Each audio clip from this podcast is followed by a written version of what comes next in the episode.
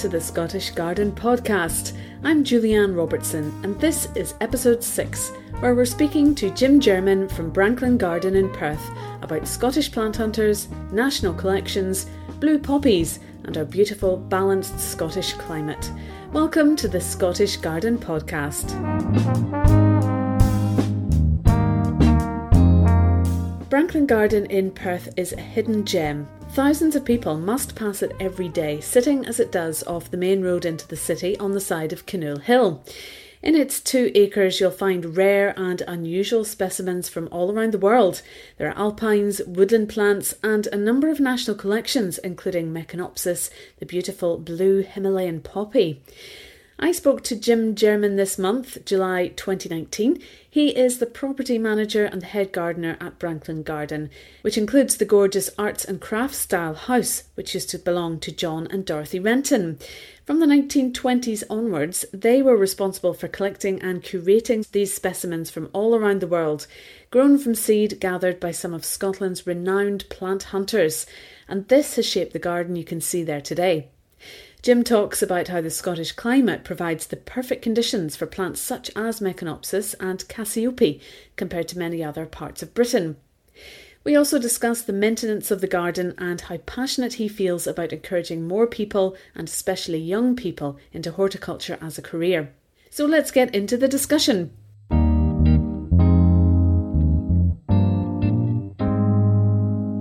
So we're sitting in Branklyn Garden in Perth, and I am sitting here with a sense of shame because, as I've already admitted to you, I live about 20 minutes away and have never been in here before.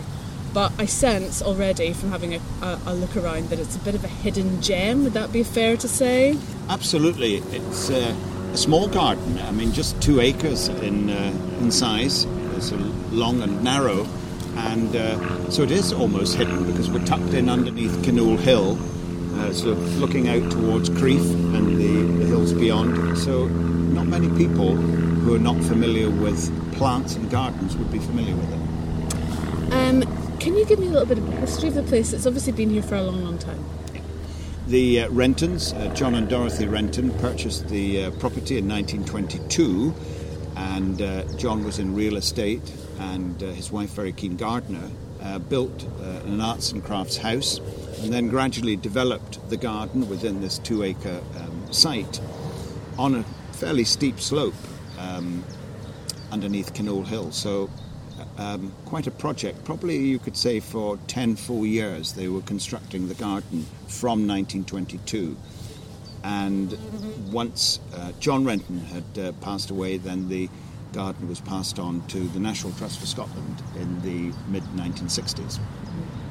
And um, how have you ended up here, just out of interest? Well, I, I come from a, a, horticultural background. I uh, had a nursery business in Berwickshire growing alpine plants for 20 years, and then uh, took up the reins of organising Gardening Scotland at uh, Ingliston. Um, which uh, was very exciting and uh, challenging. Then I heard that um, Branklyn Garden, part of the National Trust for Scotland, was looking for a um, property manager stroke head gardener. And they were having difficulty. And, and I was sort of coming to a transition in my life and thinking, well, you know, I've got some years before my sell by date. Uh, so I knew the garden well um, by repute for its uh, wonderful range of plants and thought, yeah, my wife and I would like to settle here, to live here, and look after the property. And have you found it? Has it been what you expected? Absolutely, very challenging. I think, you know, um, having been in the private sector all my life and uh, being self employed, um, can call the shots. It's very different uh, entering into the public sector and uh, listening very carefully to the National Trust for Scotland's um, system, but uh, absolutely no issues at all. We love it. Mm-hmm. Now, um, the plants here, this, this, as you say, this was um, this garden was created over some time, a, a long time ago, and I believe plant hunters had a very big role to play in what has been uh, planted and is what is currently growing here.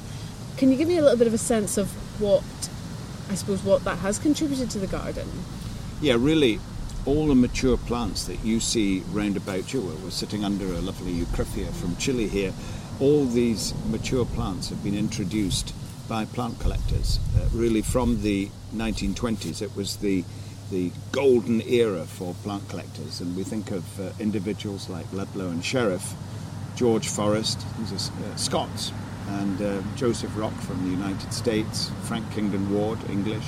These were collectors who were allowed into the Himalaya, into far-reaching countries like the Caucasus, Japan, and so on, and they were introducing seed, and much of the seed was coming back to influential uh, gardens and uh, plants people in, from the 1920s up until the uh, Second War, where a number of these countries become closed to uh, collectors. And there was a lot of camaraderie between these uh, big properties in Scotland. So Branklyn is one of a number, you know, Keillour Castle, Screevy, up, up towards Kirriemuir, just so many properties, and, and they would all have had uh, gin and tonic parties together and discussed new introductions, shared seed, etc. So from the 20s, all these exciting introductions would have played a major part in these properties, of which Branklyn is one. Okay. I love the idea of a, a gin and tonic party mm-hmm. where you get to swap seeds. I think I might have to reinvent that for the modern day. um, so, really, uh, Scotland had quite um, a, a, big part to play then in the introduction of various species, I suppose, to perhaps Britain as a whole.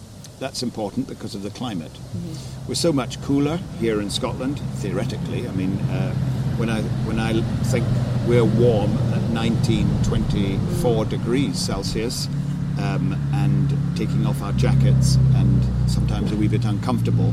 We look at our neighbours uh, down at Wisley, for example, near Guildford in Surrey, and it's 28, 32. So that's the difference. So we can grow, for example, a wide range of, of Himalayan plants, particularly one of our key plants here are the blue poppies, Meconopsis. Mm. Now, they simply don't exist really at Wisley in Surrey because it's too hot, too dry. So Scottish gardens are paramount for the uh, protection of and conservation of many of these important genera from the Himalaya, and Branklyn plays a big part in that. Mm-hmm. Let's talk a little bit more about Meconopsis actually, because I've recently acquired two wow, small, wonderful, small wonderful. blue poppies. Uh, I've placed them in my garden. They haven't flowered this year, but I wasn't really expecting that no, anyway. That's a good thing. Oh, good. Okay. Yeah. So, what is what is their what's so special about them, and what is the best way to care for these little plants? Well, they were introduced in uh, the first ones were introduced to gardens in uh, 1922-3 by Frank Kingdon Ward from Tibet, and uh, unsurprisingly, they went towards Kew Gardens and, and Southern Gardens, and they perished. Uh, but they were brought to fame at Chelsea Flower Show. Uh, which was important. And then people north of the border got to find out that uh, there was such a thing and they thrived. That was the first introduction. Then in the uh, uh, mid 1930s, um, Ludlow and Sherriff introduced another species, Meconopsis grandis, from Bhutan. And that too was to become a very important species. And that's uh, a, a, plant that has hybridized to produce countless beautiful hybrids, of which you might have mm-hmm. two. And they need to be grown in a sheltered uh, position. They need an acid soil and an abundance of moisture. Now we're getting drier and drier due to climate change on the east of Scotland. So I have to say that this season I've been so thankful for the rainfall that we've had, which we didn't have last year. I live here, so I can come out and water. You can see the um, irrigation system, and um, moisture's key. So if you have a garden that's exposed, full sun, dries out, forget it. Mm-hmm further west you go, the better they grow. But we don't have midges here. So yes. I can enjoy gardening on a wet evening and I'm not um, troubled with midges. Whereas if I was looking after a property in Argyll, they, where the Meconopsis would be thriving, the Primulas would be thriving, it's a different story. I think we've got the best of both worlds I then, so. in that case. Excellent. Um, okay, so um, and you've you've got a national collection here, so I'm guessing you have a lot of different varieties of the blue poppy. Over 50 different uh, wow. varieties, the majority of which are sterile cultivars, so they've been raised as hybrids, and uh, we're selecting. Uh, I'm involved with the Meconopsis Group, which is based in the Botanics in Edinburgh. It's a worldwide organisation looking at Meconopsis, both species and cultivars. But we're mostly concerned about the big blue poppies here and trying to sort them out. And, and, and if we've got three varieties, I mean, you're looking at uh, three varieties here, and if there frankly isn't a huge difference between them, then we can dispense with the weakest. However, we would keep the weak ones because we're a national collection holder, but really um, promote the strongest. So we're really like a mini botanic garden here, where we are conserving species and hybrids, but we're also doing a, a, a lot of experimental work and, and, research the same time. And is that part and parcel of being a national collection holder? Then you've got to research and as well as sort of maintain and and prolong the plant. Yes. We, as a national collection holder, we're not competing with the Botanic Garden. Botanical Garden a custodian to species that have been collected from different parts of the world.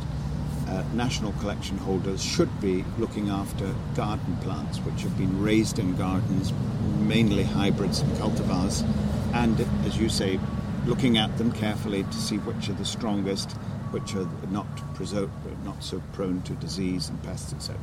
So it's a process and um, it involves a lot of record keeping, and so we take record keeping very seriously here.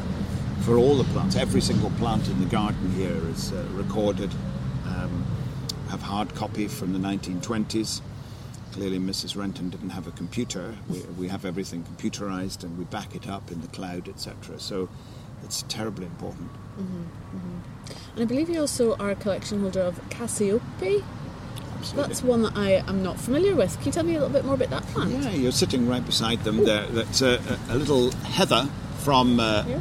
The Himalayas, yeah. and they have little um, white bell-shaped flowers in the spring, okay. and uh, they're very beautiful. Mm. They're short-lived in terms of flowering, so they form a, a, a nice, neat clump. Mm. They like ericaceous soil again, so mm. again, conditions here, we're on an acid soil, so um, lots of extra humus and uh, moisture retentive uh, material. I'm not allowed to use the word that uh, goes very well with them, that begins with P and ends with T.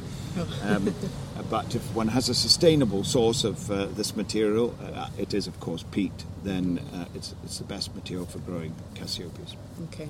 So, but I suppose maybe do the Cassiopes, I get the sense, play sort of maybe are fall into the shadow of the more showy and uh, popular uh, Meconopsis? Undoubtedly, yes, because we have a, a national collection of uh, Taliense group rhododendrons, as well as uh, we not don't have a national collection, but we have a collection of uh, the Dr. North lilies from um, Mylnefield, from Invergowrie, and we're building up on that. And you know, having maintaining collections can be a two-edged sword it, it, puts a lot of pressure on you as an individual. If you have a national collection of um, a particular type of lily, you've got to, you really need to have a minimum of three plants of each of the cultivars, and you need to um, make sure that they're free of lily beetle and uh, maladies that attack lilies, etc. So it's it's a big responsibility. I mean, we're a small garden, uh, myself and Alistair who are paid gardeners, and we have a team of 50 volunteers. So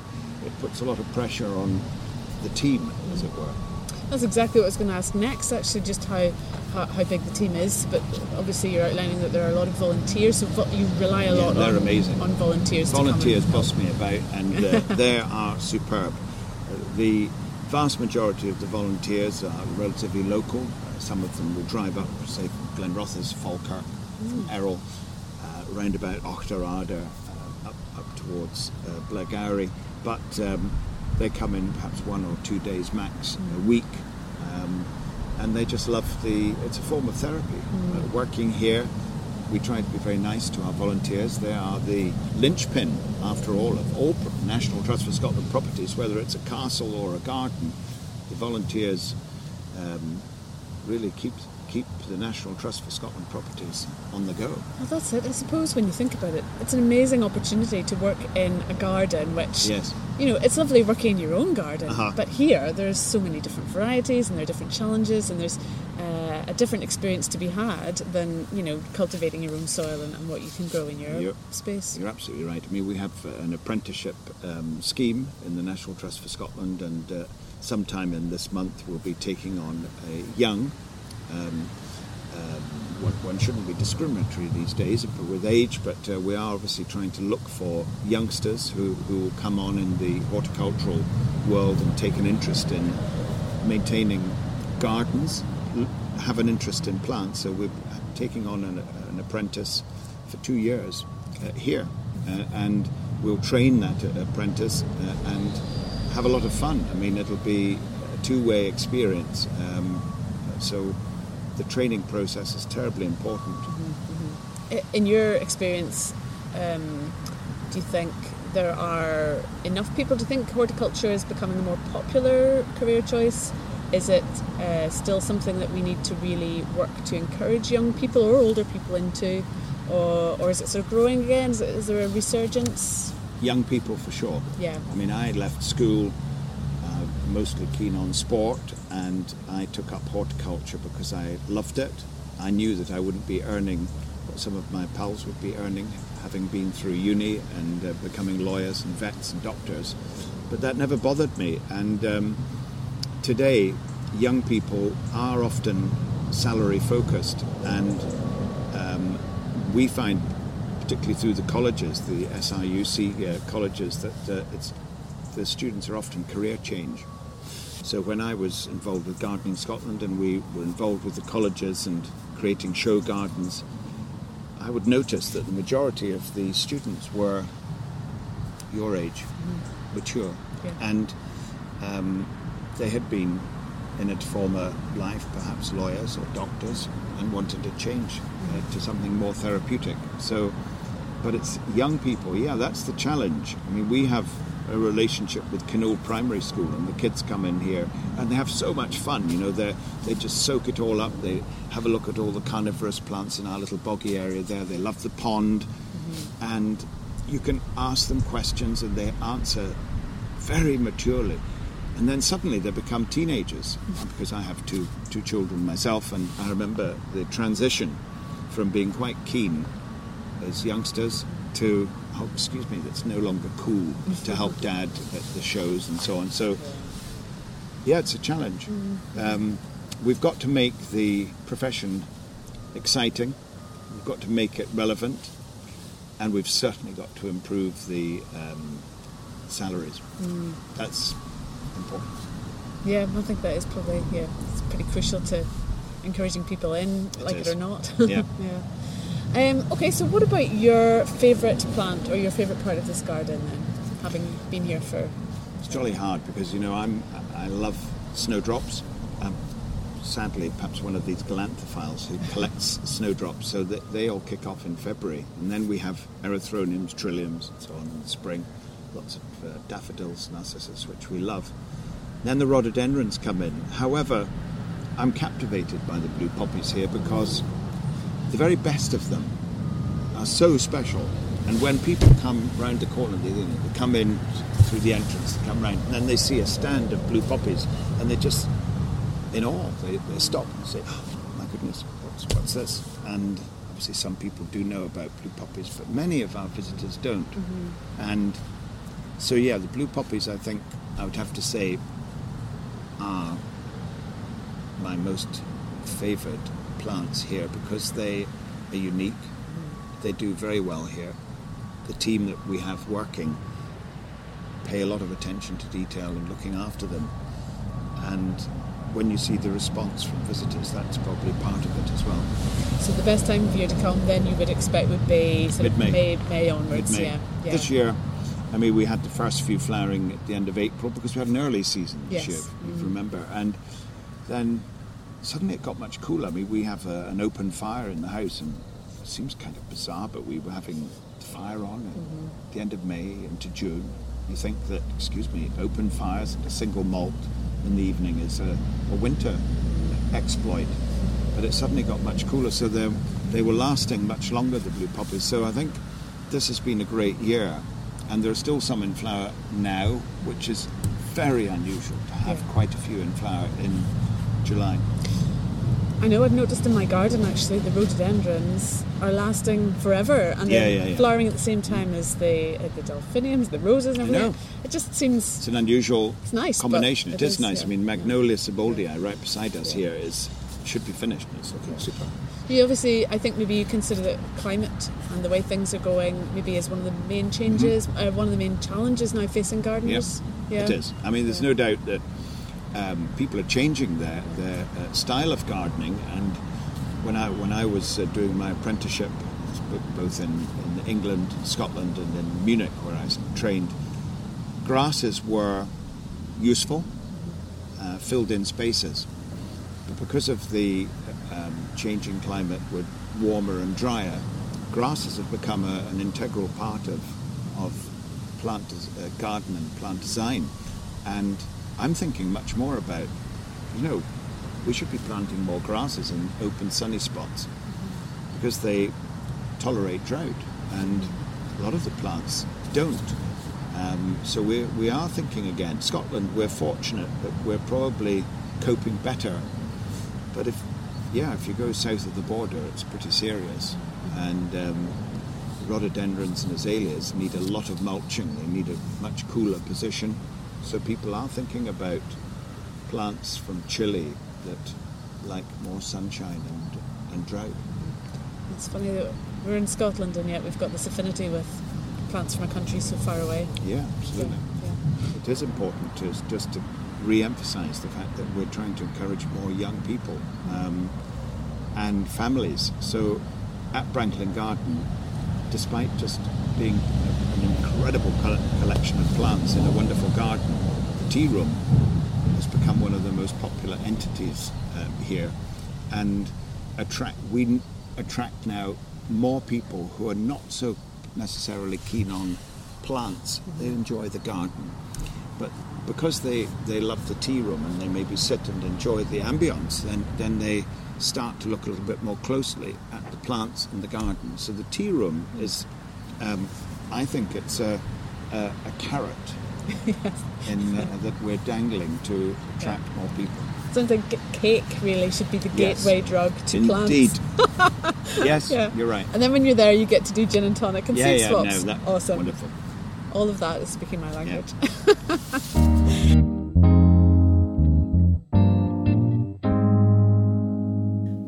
hope you'll agree that was a really interesting delve into a garden which has got a very rich and fascinating history and is testament to the plant hunters of old and to the gardeners who've looked after the space since it was created. It also struck me that Jim is the second person I've interviewed for the podcast who's expressed a real keenness for families and children to come into the garden more and experience what a place like that has to offer. And perhaps there's more to be done to encourage this, as obviously the benefits of being outside are huge, and not to mention getting young people started early on appreciating plants and the joys of growing them. Something for us all to consider, perhaps. I hope you enjoyed this episode.